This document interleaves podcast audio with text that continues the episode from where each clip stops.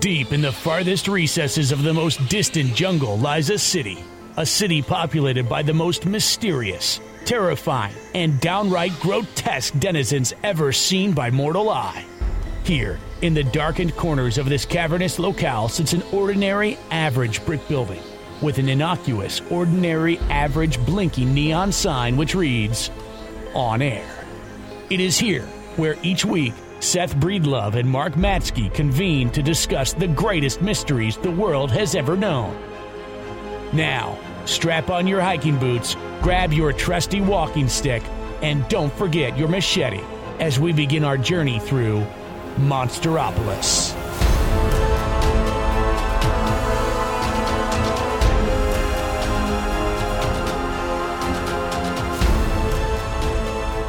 Oh, All right, well, he fooled with your thing. Can you give me a test on that? check one, two. Hello, hello. Check, check. Check one, two. Check one, two. I'm gonna turn all these down. Jeez, what did he do? Uh, turn that one down. Turn that one down. Uh, this is Monsteropolis, uh, a show about uh, monsters, anomalies, and legends. I'm one of your hosts. My name is Seth Breedlove. I'm joined by my pal Mark Matsick. Greetings in person, Yeah, I mean, live and direct. this is truly uh, um, a night to rem- a day to remember. uh, Mark is back in the office. It's already getting hot in here, and I just turned the air conditioner off. Um, aren't you glad you came? Good times, Yeah. as always. Uh, so yeah, this is Mark's first time back in the office in f- right around four months, right? Yeah. Three, like three and a half, maybe. Right. I mean, since March. I think it was whatever. like the end of February Mm-hmm. because we, I think it was before the Kickstarter closed, like the the week the Kickstarter Oh, closed, okay. maybe even. Yeah. I mean, it's maybe even possible it was then. Either way, it was like right around when the Kickstarter closed, which was March sixth, and then that next weekend is when everything went into Mhm. lockdown mode, and that was the last time you were here. So it's now late June, so at least three and a half months. Yeah. way. It's bizarre. Yeah. Which I told Adrian, I think this is the longest you and I have gone without seeing each other since probably like the SAS, very early like Sasquatch Yeah. days. Yeah. It's just so, I don't know. I can't even describe. It's like we time jumped to now, Yeah. fortunately, and those weird four months or whatever are water under the bridge. Yeah. Let's hope. so, Um, we don't have a plan for this show, and uh, and it, it's just it's just kind of nice to be able to record together. And then also we have the big trip that we're planning for. So this episode is going to be more of Mark and I talking about our hopes and dreams yes. uh, for the trip to come, um, and then uh, just probably talking about some some things we've been up to. Uh, I've been doing a lot of reading, so I don't know if we want to talk about Yeah. more, more about like monsters of the North Woods. I I I jumped out of Shadows in the Woods to jump into Monsters of the North Woods because I can't. I've been looking for this book for like years, for five years, and looking for it because I did not want to spend ninety dollars on it. And then I just got to the point where I was like, I'm just going to spend ninety dollars. on it. need it. Yeah, that screaming you just heard was my wife somewhere, somewhere listening to this Full episode. disclosure. Yeah, just finding out that I spent that much on a book. Um, but yeah, the the um, what do we want to do here? How have you been? I've- Uh, well, I've it's been um, you know well if you listen to last week's episode, it, we had a really great time. Andy and I did on Oh, yeah. uh, Chestnut Ridge, so Yeah. that was good and um, historically interesting. There's stuff that we want to go back and see, like Fort Ligonier. That was all closed, and evidently there's stuff there like George Washington's pistols that he gave to a family friend, and through this roundabout way, Fort Ligonier bid, like their foundation bid millions of dollars to purchase George Washington's pistols just to display there at the museum. So it's stuff like that that we'd like to go back for, and of course, hike more and go to more Chestnut Ridge hot spots and uh, eat at Sarnelli's, which I don't know if you've done this, but it's just south of Donegal. off of 77. It's this mom and pop Italian deli Yeah. and they have a different hot sandwich every day. So you go in, you look on the um, the black and white, you know, the chalkboard, and they've written a couple options for their hot sandwich of the day for six dollars, and it's this gigantic sandwich that's packed full. You'd love it. Yeah. It's so good. So that part's been good. Um, working on our Ape Canyon project has Yeah. been a lot of fun. We're well into that, like over two thirds of the way done with a working script, and um, doing the editing on on Legacy was fun, and watching the various rough cuts and giving feedback on that. Every bit of that has been such a welcome um, diversion, Yeah. and like get my mind into a, another place completely. Yeah.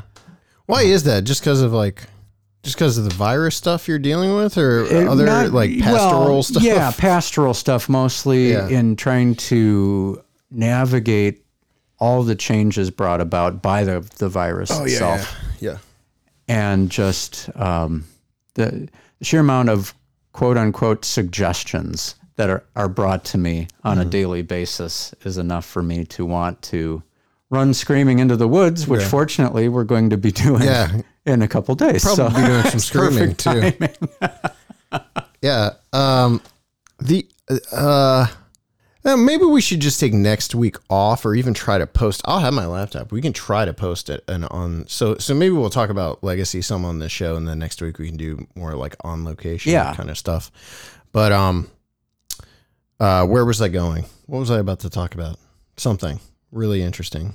I don't know. I don't know. Um, this trip is has been for me like almost unlike any in terms of prep, unlike anything I've done since Beast of Whitehall. Fittingly, where I got so into the story that I've been doing as much research as I've been doing ahead of it, um, just to kind of like prep myself, which is weird because the other thing about this is we're not editing this for a long time. Like this is one of those thing. The way our schedule works, which you know this, but listeners don't.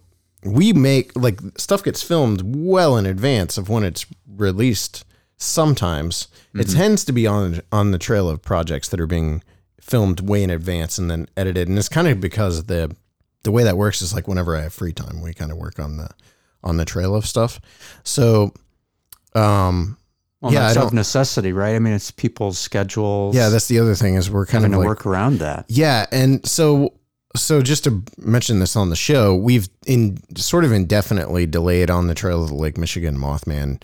Uh, There's a multitude of factors, but like I guess the biggest is probably the the um the stuff going on in Illinois still they're very much locked down. So we can't get in there. And our problem is we only had a couple windows to do on the trail of the Lake Michigan Mothman and Yeah. get it released this year. And the two windows that have opened are closed now. Uh, the first was going to be immediately after we finished fi- uh, editing on the Trail of UFOs. Uh, we were going to go film it and release it. It would it would have actually been released by now if if the original schedule had played out. Um, but that's already passed. And then the other was going to be immediately following the the the post production of Mothman Legacy, which we're there, um, and we just can't get there. I guess the that's my stomach growling. Um, one of the big things is like you can't. It's very difficult right now to get normal people to want to come on camera. Um, and I know that just from dealing with like witnesses and stuff, it's just a little more difficult than it normally would be. So part part of this is also down to that. So anyway, we we are filming this Bigfoot project at least in part because there just was there was a window here where we can get something done right before we go shoot Bell. Um, and also just because of all of our events getting canceled and some some periods of time passing that would have been filming time, like really ideally we, we would have shot Bell Witch already. Um, we ha- we have to condense everything into like this three or four month window now where all of the remainder of this year's projects, which at this point is just the Mark of the Bell Witch, and next year's projects are going to get filmed over the next few months. So what that means is on the trail of Bigfoot, the journey, another unannounced on the trail of Bigfoot project, because my plan is to release two of those per year. Um, those both have to get shot, and then we have the Mark of the Bell Witch, and then we are going to go forward with on the Trail of UFOs season two. Although right now I'm looking more at filming that very, very, very, very early next year, like January of 2021, because I kind of like the idea of the first season being very desert oriented and like Yeah. warmer climates, and all of a sudden you just open this out and we're like in Eskimo gear somewhere. So I think I think that's kind of like the plan for season two. Um, The Yukon. Yeah, it's gonna it's entirely based in the Yukon. Nice. Yeah, and, and Antarctica, which I still can't say apparently. Um, so yeah, we have We're we gonna have, find the wall of Antarctica. this is ridiculous. I'm starving. Um, It's coinciding with the bells of Wadsworth It is. too, which is yeah, th- is it nice to be back with with the bells outside?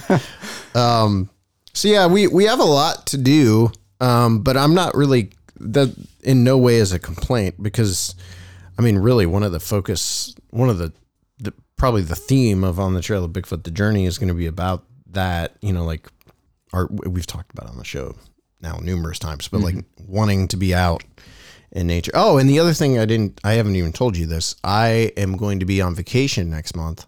And while on vacation, I'm going to interview our old pal David Floyd. Again, Oh, cool. So I can have him involved in at least the next two on the trail of great. projects. Oh, that's awesome. I do like trying to get David involved in this stuff because he has a cool insight into what we're doing. Mm-hmm.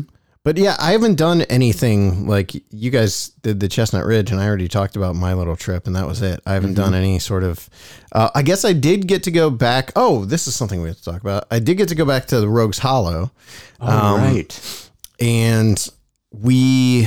Uh, so, so for listeners who want to visit Rogues Hollow, this is really important.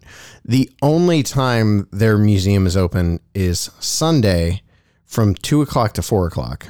So for two hours on one day a week from June to September, and then it closes again. Um, that is the only window of opportunity for you to go there. Now, if you can go there between those hours, they have the book in stock. So I was able to buy the Rogues Hollow Legends and what is it? History and Legends or whatever book. Um, it's a it's a cool book too. It's like it's a good sized book. I didn't realize it's like a lot bigger than the first printing. So it's it's a big book. It's got pictures and all kinds of stuff in it. So I was really psyched about that.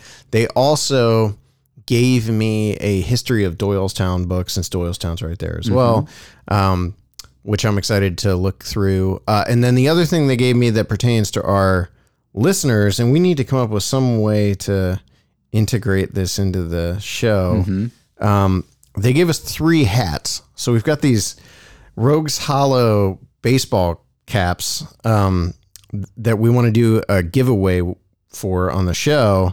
I'm not sure how we want to do this. Do you have any thoughts on this? No, on I the don't know. I- like we need we need to do it needs to be like a trivia, like some sort of Yes. trivia thing, and then people can answer. Like we could ask three questions and have three listeners. You know, whoever out of all the people that respond to these questions, uh, we could pick names, or we could just give Yeah. three or one question. And I don't know. I'm just trying to think of some fun way to do this giveaway. But we've got these hats, so we're gonna do some sort of giveaway, maybe on the show when we get back from Bigfoot. Um, we'll have we'll have this figured out. But you're gonna want these hats because they're like collector's items. They're They pretty- are. They're they're they're pretty tight. Yeah.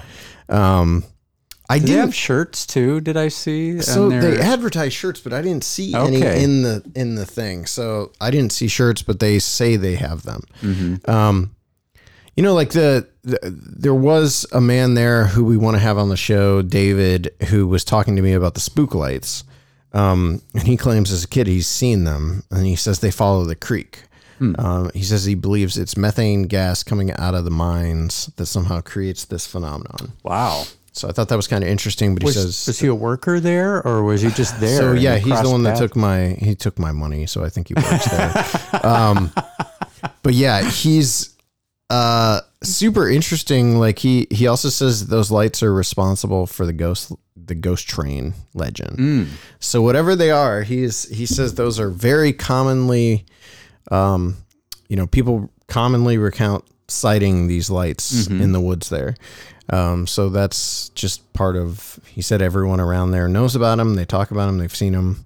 I don't know why they don't have photos of them, but um, you know, like he he told me, uh, hum- uh, that this is the other thing is like humidity is a big plays a big part. Okay. you really want like hot, humid conditions Mm-hmm. to really see them. So I'm Well, planning on now's the time then. yeah, I'm planning on going back there some night and just hanging out and see if seeing if I can Yeah. spot anything. I'll probably take Adam there sometime when he comes up. You might visit. see the devil. So Yeah, you might out. see the devil, the headless horse.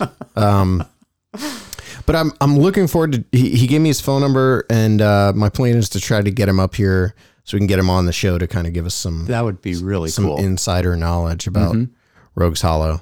Um, but yeah, we haven't talked much about. We've talked about some of the filming trips. But we haven't talked much about the Mothman Legacy on the show. And since we have recently announced that uh, the Mothman Legacy is coming sometime for for a general audience, for people who want to watch the movie, it's coming out hopefully sometime in October around Halloween.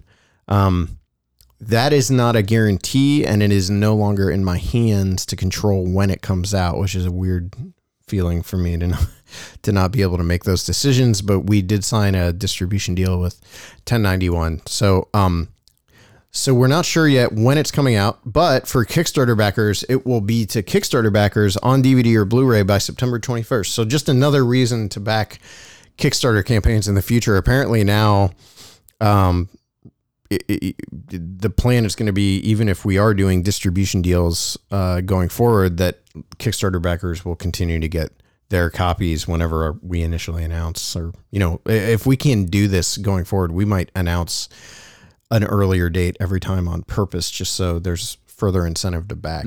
But um yeah kickstarter backers will get all the rewards and copies of the movie by September 21st. Everyone else is going to be waiting till around Halloween or later. I'm not. I'm just not sure. Um, having said that, we do know now because of the 1091 deal, which we've mentioned on the show. Um, during the month of July, all of our previous three years worth of stuff will be coming out through 1091. Um, the way it's working is on the 7th, the 14th, and the 21st, they're releasing two titles each of those days. So on the 7th, they're putting out, I'm going to blank. Oh, Momo and the Flatwoods Monster. Okay. Uh, that's also the day that On the Trail of UFOs comes out on the Unidentified channel, which is a, a channel that uh, honestly, it'd be easy to bag on this if I was, even if I wasn't, or I guess more so if I wasn't, you know, like in business with 1091, I would probably be making fun of this channel. But after looking at their, the titles they're releasing, they're including like the Skinwalker Ranch documentary, the Bob Lazar documentary, uh, the Steve Greer nonsense uh, stuff, the the all sorts of titles. Yeah, all sorts of titles um, that will be on this unidentified channel, and it's a free channel that you can get on like four different streaming apps, uh, including Distro is one of them. I can't remember, but they're they're on most major smart TVs and like Fire Sticks and all that. Because um, I have two of the apps on my. It's similar to like Roku TV, I guess. Is like what you're talking about. There's a channel. It's free. It's called the Unidentified Channel. The entire eight episode on the Trail of UFOs is going to play on it. Um, so on the seventh, on the Trail of UFOs, Momo, Flatwoods. On the fourteenth, on the Trail of Bigfoot, The Legend, and I want to say the Bray Road Beast. I think those are the two. And then on the twenty first, Terror in the Skies, and on the Trail of Bigfoot, The Search. And I think that does it. That's that's all all seven. Um, those are being re-released other than on the trail of UFOs they're being released on PVOD platforms so you have to pay for those titles on on the platforms they're being released on they're coming down off of free prime so you won't be able to watch them free on on Amazon Prime subscription um eventually they will make their way back to AVOD platforms and the free, you know, subscription based stuff as well. But starting out, uh, they're going to be PVOD. The good the, the good thing is that they're going to be on tons of platforms they've never been on, so like iTunes, Google Play, and all that kind of stuff. So, um, so that's exciting, but it's also it is weird because we we have no control over this anymore. So if you, I've already been getting complaints from people that they're coming down off the free Amazon Prime. I mean, I don't really know what to say other than you could have supported them probably a little better Yeah. than than they were earlier on, and maybe we wouldn't be in a situation where we had to sign a distribution deal, which is something I've never wanted to do. Human nature. Yeah. I mean, like, I totally get it. Um, but I'm just saying, like, this is uh, the nature of what we do is also like what is led to this situation. You know, like you're up against the wall that is Amazon and their constant screwing over of creators, which is we've also talked about on the show. Yeah. But if you do not want to pay for them or you can't you don't have the money to pay for them, I totally get it. They will eventually be on the free platforms, but I have no way of knowing when. Um, and also that doesn't include so on the trail of UFOs will stay free on Prime. It's just been up on Prime. Uh, we are over two million views, which is pretty crazy. Um, uh, on Mo- the Mothman of Point Pleasant, Invasion on Chestnut Ridge, um, geez, every I mean, Boggy Creek Monster, Minerva Monster, Beast of Whitehall, those all remain in our control, so we can do whatever we want with those titles. So don't worry about. It's not every single STM title. It's just more of the last three years that we're starting to roll out on other platforms. So anyway, um, the Mothman Legacy. What do we want to? How do we even talk about this? This is a movie that we're putting out. Um, I guess like what I'm interested to hear since we're together is because Mark's been watching the Rough Cuts, and it should be stated he's watching it even now, even though it's only what five weeks away from needing to turn it over. Um, it's still in a rough state, which is normal. That's business as usual for us. It, Sure. It'll be in a rough state until the week before we turn it over. It's that's how crazy we work, like right up to the deadline usually. Um, but you've watched the movie, so what are you putting you on the spot? What do you think of it? I think that it is. Well, the first thing I'll say is just to be completely candid. When there was a talk of another Mothman mm-hmm. movie, my my thoughts around that could probably be summed up is in saying, "Is this Shameless necessary?" Cash grab. Well, yeah. I mean, is it? Yeah, yeah. how necessary is this? And having watched it now, I, I see that it pro- it was necessary to continue the story because Mothman at Point Pleasant is, for the most part, very self-contained in telling you 66 and 67, establishing the timeline right up to the Silver Bridge, an immediate fallout of that, but that was about it. And of mm-hmm. course, and, and mentioning John Keel, but not really digging into what Keel was all about and kind of what his worldview was and how that developed. And so all of that is gone into in, in far more detail in Legacy, as well as some very level headed speculation about what could the Mothman have actually been. Mm-hmm.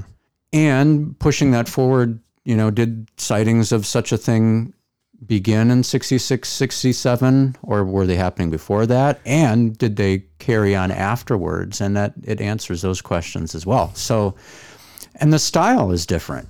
I think that from a stylistic standpoint, there is a, a difference in approach than even just Mothman and Point Pleasant that I think is is good. It sets the two films apart. So I like it a lot. I think it's very thoughtful. It's very psychological. The fact that uh, Richard Hatem is Yeah. included was really huge and really important because to me, he's one of a couple personalities in this that really anchor it and and and give you the reason why this uh, this movie was necessary and needed to be told. So it's so cool to have his perspective. Which, if you're not sure who Hatem is, he is the screenwriter for um, uh, Mothman Prophecies, the feature film, uh, and his story is so cool to see how he, how almost literally the story fell into his hands, and he mm-hmm. decided to do something with that and his approach. And I guess that what I see, there are some parallels there in his approach and Small Town Monsters' hmm. approach to such stories. And that's sort of the harmony that I like about this particular one. Hmm.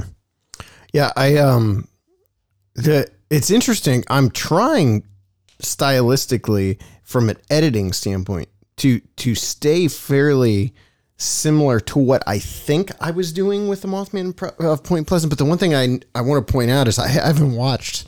I didn't go back and rewatch the Mothman of Point Pleasant when we were making it because I was I was worried it would like inform too too many decisions, and I really wanted to. The the, the biggest thing for me is that we don't just ad nauseum repeat information over and over, but at the same time you have to for a newer audience. So you've got to set up some of the things you've got to at least discuss the Scarberries and the mallet sighting and like some of the key points like this the Silver Bridge. And you've watched multiple cuts. Initially there were there was way way more Silver Bridge than there is now on the on the later cuts. We've actually pulled pulled back on some of the Silver Bridge recap stuff.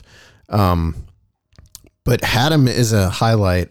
I think my favorites are, are not favorites, but I think Hatem is a big part of it. And I think uh, Susan Sheppard, who just just her interview for me was like a, a favorite. I really like Susan and her just her presence. I gave her the last line in the movie too, which I think the greatest thing about that last line is it just comes full circle with not with Jeff and Ashley. They've got their own full circle thing, but it comes full circle with the history of the area. And, and I hope like one of my big concerns is always like, have we put too much local history in the movie? Is it going to bore people that are here for the monster stories? And I feel like this time around, the local history is so important to the themes the movie's dealing with, even though it's not tied into monsters, it's very tied into like storytelling and why stories might be passed on the way they are in that area, which again speaks to the way Ashley and Jeff's story is is rounded out. I, it's hard to talk about it because I don't want to like Right. give everything away, but right. um, but yeah, it's interesting. You said that in text the other day too about the the similarities between the Mothman prophecies, and that was conscious during the Mothman of Point Pleasant. I was like, I shot a lot of like out of focus shots of the river and was trying to make it look like ice. Yeah. I didn't do any of that, and then you told me like there's, and I was like, well, I, did I do something I did not consciously realize I was doing? So I'm interested. And I think when when I say that, I mean less visually and more thematically. Okay. More of the um, the ambiguities of the two, I think, are what line up to me the most. And also, I mean, we've talked a lot about the style, you know, about the visual style and how it contrasts with other films, even films like Terror, for example. And I think a lot of it, this the style of this movie really mirrors the subject matter, which yes is Mothman stories, mm-hmm. but it's also Appalachia. Mm-hmm. And Appalachia and its culture is not fast cuts. It's not flash Yeah. there there's something else to it and it's it's the rivers it's the mountains it's like just the sense of permanence and i think that that also is just reflected in what you see i mean on screen it's the beauty of the land and it just has a different pace So what? It, what's funny about you saying this is like this has been the thing I'm wrestling with is basically now since Bray that quicker pacing has been behind pretty much everything we've done with the exception of on the trail of Bigfoot. I very purposely didn't use that at all and on the trail of Right. Bigfoot. But um this has been really tough to edit and I can't tell if it's because the story has been difficult to put together or because I'm coming off of on the trail of UFOs where where I've never had to insert so many cuts into something in my life. yeah And um I've had to stop myself multiple times while making this from just inserting things that I normally would have.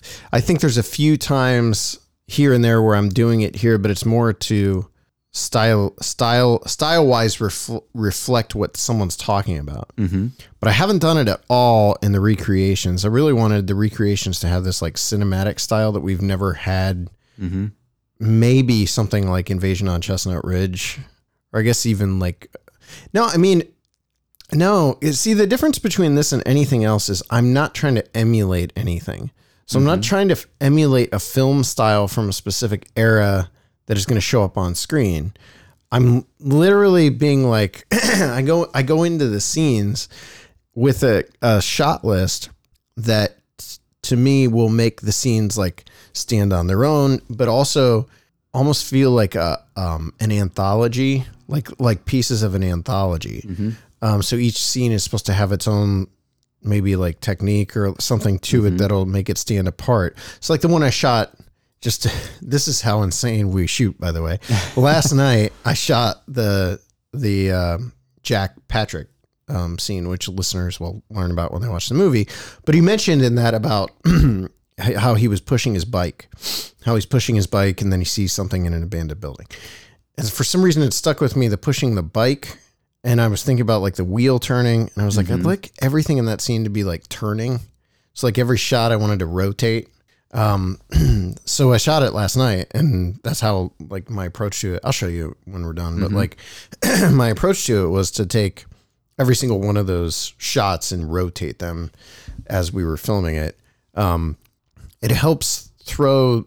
It helps you in a way, like maybe like envision what he would have been thinking how your world is kind of getting turned a bit.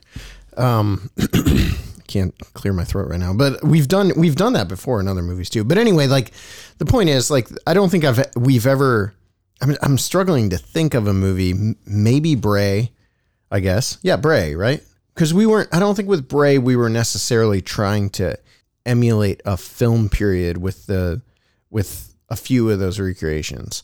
Um, yeah, no. no, I think we were just shooting them straight forward. So Right. that's about as close as we've gotten. But with that, I was we were so limited in what we could do because of we had a black leotard, we had a chest piece, and Yeah. a five dollar werewolf mask. So you Yeah. had to everything had to be real vague.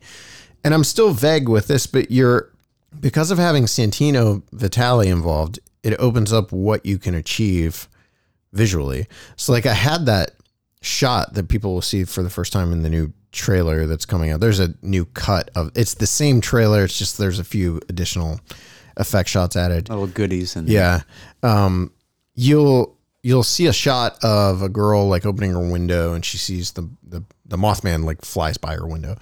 I sh- I I shot it very very much like I would have something like Bray or Invasion, where I'm like, all right, and I need to hide the window because like we're gonna have this here. And then I started thinking about, it, I was like, man, like this was in the moment as I was filming it with her, and I, I was like, I'm gonna shoot a much more complicated version of the shot and see if Santino can do it. So I shot it at 120 because I thought how neat it would be to have that scene play in slow mo.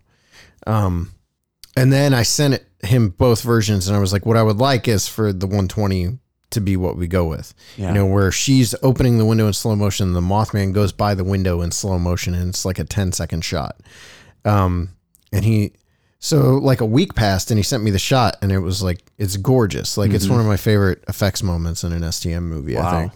Um, and so like that, uh, that's where we're at now. Is I feel like we can do things that before we would have had to hide. And then the other thing is, we we love Chris Scalf. Like we love the work he's contributed. But one thing I've said before, and I said this to Santino a few weeks ago, in a lot of ways, um, Chris made me as a filmmaker lazy because he's so good that I could say, do this. And then I just go off and do something else. And in the meantime, Chris is like putting together this crazy animated sequence. This movie doesn't have any traditional STM animation like people are used to. This is entirely, I would say, uh, almost every effect shot in this has some practicality to it. I don't know that there's any straight CG sequences in this entire movie. Um, so that I think in a lot of ways it's got me. It's way more stressful because you, no matter what, you can't rest on your laurels and just be like, well, I'm going to send this off to Santino to do. You've got to visually make every scene interesting. I guess like the, the the perfect example. There's this scene that comes late in the movie, and I think it's actually the final recreation. It's Les Odell's scene, and I had a lot of ideas for how I wanted to approach that, and I also didn't have any crew because like we're we're we're like working through a pandemic right now, and you're Yeah. trying like not to have too many too many people together at any given time. A lot of this movie the recreations have just been me with a camera and then whoever I'm putting in the scene. Mm-hmm. But the Les scene, I thankfully had Aaron, so Aaron Gascon and me, and then I'm the one on camera uh, in that scene. So like we had to do our setups, and then I would I'd like get everything set up, and then I'd be like, okay, I'm gonna go lay down or like whatever Yeah. I'm doing in that scene, and he'd he'd have to run the shot. I'd frame it and then hit record, and then he would make sure everything worked out. Um, but that scene we had a lot of fun with because I was like, I wanted to do, I wanted to play with light on that one. So like we have the shot of like a shadow sitting up in bed instead of like actually seeing someone sit up in bed. You see their shadow sit up mm-hmm. in bed, and then you have like rain on the window and. But I, I came up with ideas on that one that I sent off to Santino, and I was like, "Can you do this?" And he's like, "Yeah." And I was like, mm-hmm. "Okay, great," because like these are things where two years ago, I don't think we could have done these. Even having Santino involved, I don't think two years ago he was at the point where he is now. So it's just a different, I think from a filmmaking standpoint, it's a different set of rules we're playing by now. And I think it's going to dramatically change in some ways how people perceive STM because I think people very much still sort of think of our movies as being these very interesting paranormal documentaries that have these really cool animated sequences. And those days are like the animation's over going forward. Um, you know, like Chris has gone on to other things and we've we've kind of headed in another direction in terms of practical effects.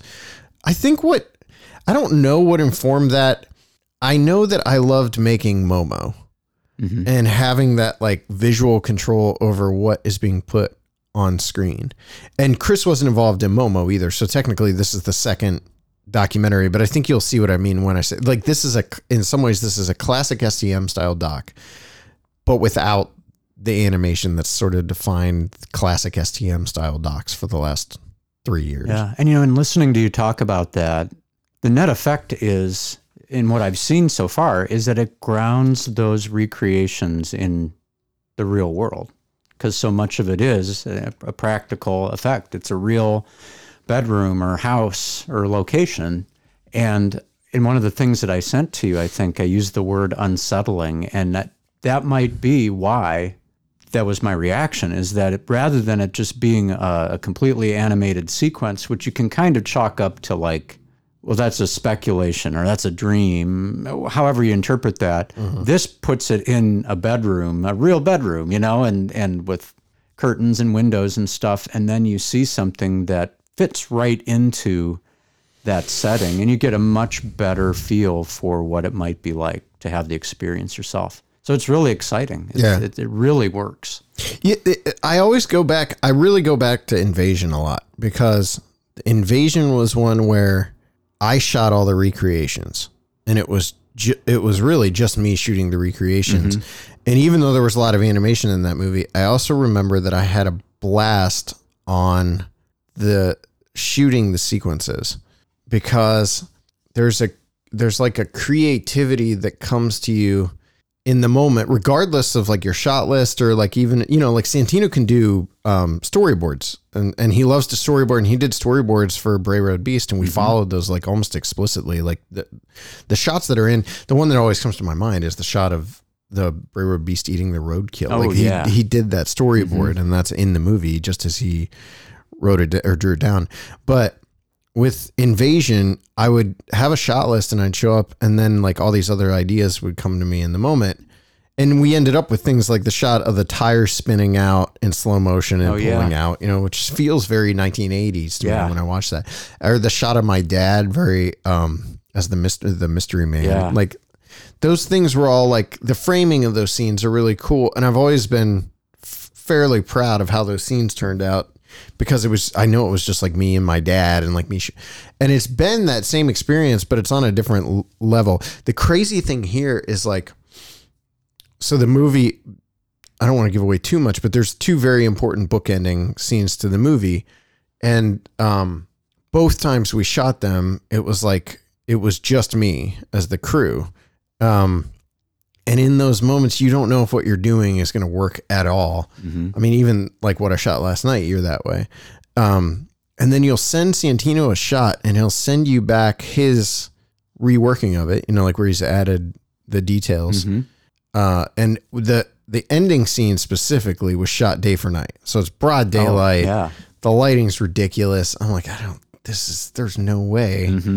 And you've seen the last shot. Like Mm-hmm. Yeah. Mm-hmm. it totally works. Like it's a great, great shot. It is. Um and it, you just don't in the moment like you can't tell but because of the the fact that he his capabilities are where they are Mm-hmm. like he can elevate the whole thing Yeah. um what do you think of the b-roll on this one just to like we shot this one is very specifically we we added a lot of moving footage on this one which we haven't done this is our first time working with sliders i think we've learned a lot uh this time around um but the yeah it's it's been a different experience from any of the b-roll and we're also shooting Blackmagics and then we're shooting um with the these soviet lenses so Yeah, it captures West Virginia really well. Mm-hmm.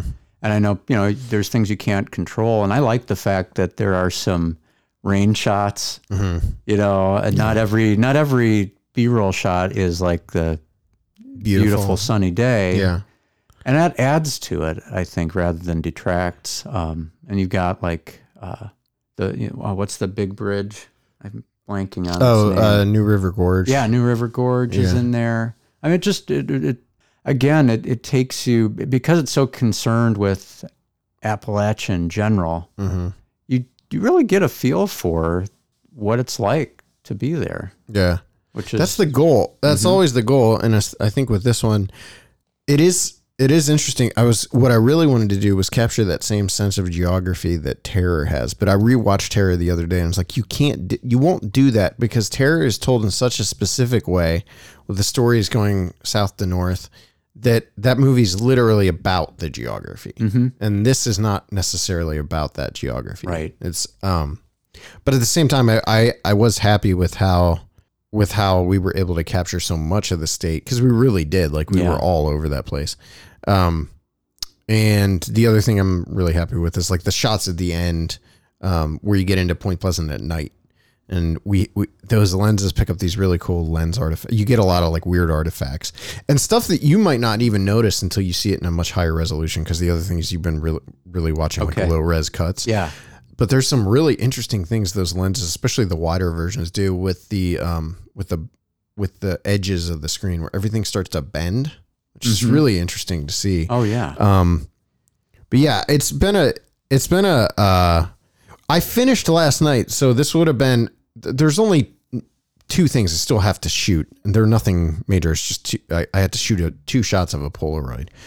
Um, but there's the, so last night was technically the wrap, like the point where I've hit, and I had and I had a very visceral emotional reaction. I put because I had my nieces and I had Dixie and Ruff with me, I had mm-hmm. Tommy with me, and then Adrian, and I had just finished putting all the kids in the car. And I was the only one outside the car, and I almost started crying. Like I was, I, because we started filming it in December, yeah, and if you think about it, the world was in a different place. Mm-hmm. Like it was, a, it was a different crew. Mm-hmm. It was me. It's the crew at the beginning was me, Zach, Jason, Luke, and the crew at the end is me, Aaron, and Zach. yeah, And like that's that was the movie just started and ended with a completely different cast of characters involved in the making of it yeah. um and just uh, just thinking about like in that moment for some reason i just had like a lot of sh- memory shoot through my mind about Mm-hmm. everything that's happened to, what- uh, you know over the, the course of making the movie Right. so Probably more than any other yeah would, project, wouldn't it? yeah be? i would think so and also just like it feels like we've been working on this for a much longer period of time than normal and i think we have i don't normally we wouldn't have been spending this much time on it and what's funny about that is it isn't necessarily because of the virus it is in a way but we the release dates were so messed up for this year because we were holding this for release at the mothman festival Yeah. Right. um, so when the you know when the Mothman Festival, by the way, listeners, the Mothman Festival going under for this year for a lot of vendors that you probably are fans of, like support the the vendors that you normally support at the Mothman Festival, um, like pickled punks and all those people, because I I that that that event offers a, a a pretty good chunk of change for a lot of the the like independent paranormal like arts and crafts people that you probably buy from there. Um, but that's neither here nor there. Like basically, it just is a different schedule than normal. We we started shooting almost six over six months ago, so like that is very unusual for us to still be filming something six months later uh, that isn't like an on the trail of. Right. So, um, so yeah, you just feel like I guess I feel more married to the film than I do normally, mm-hmm. which is funny because that probably also helps explain why I'm kind of over it. Like Yeah. I've reached, I normally don't reach the over it phase till the last like two weeks when we're really into the details work, and we still have five weeks, and I'm like ready to move on. Mm-hmm. And I think it's just because I'm. This is where I also wonder if I'll have the typical depression because I think I've talked before about how like when we wrap a project, I have a horrible Yeah. like depression. Um, Momo was like, man, I, I mean, it was like being punched punched in the gut every day uh, for like two weeks until I got over it. Uh, but this time around, we're going right into filming two other projects. So I'm wondering if like I'll even have time for any kind of Right. Emotional Yeah. reflection. I don't think I will. I Maybe think not. I think I've got to go right into Be too busy. yeah, going right into Bell. So yeah, the uh, I'm excited for people to see the movie. There's going to be a bigger trailer coming out, uh, but probably not more. Uh, probably not for another few months. It'll come out closer to the final release of the movie.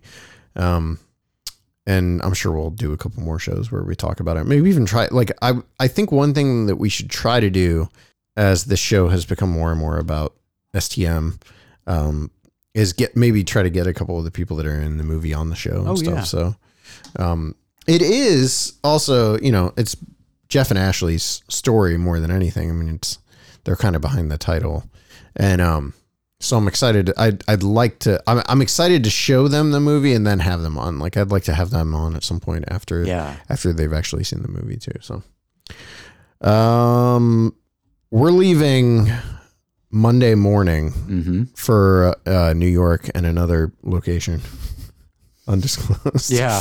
Um, so uh, if the plan would be, I'll have my laptop. So the plan would be to to record some sort of episode next week uh, for you guys and release it hopefully while we're still on the road. But there is no guarantee we'll manage to make that happen. We'd like to try to do it, but we're also doing a heck of a lot of camping. Um, and we won't really have a ton of time in hotels and stuff. I think two nights of the of the six or five five nights will be hotel bound. So um, you can leave us a rating review on iTunes, Google Play, uh, monsteropolismail at gmail.com. We're on social media. Is there anything else we wanted to say? It's nice to be back in the same room. It is. Yeah. Yeah. It's refreshing. Yeah. Um, yeah. I think that's it for now. You can send us mail, though. We want mail. We love reading mail on the show. Uh, that's it. All right. All right. Goodbye. Later.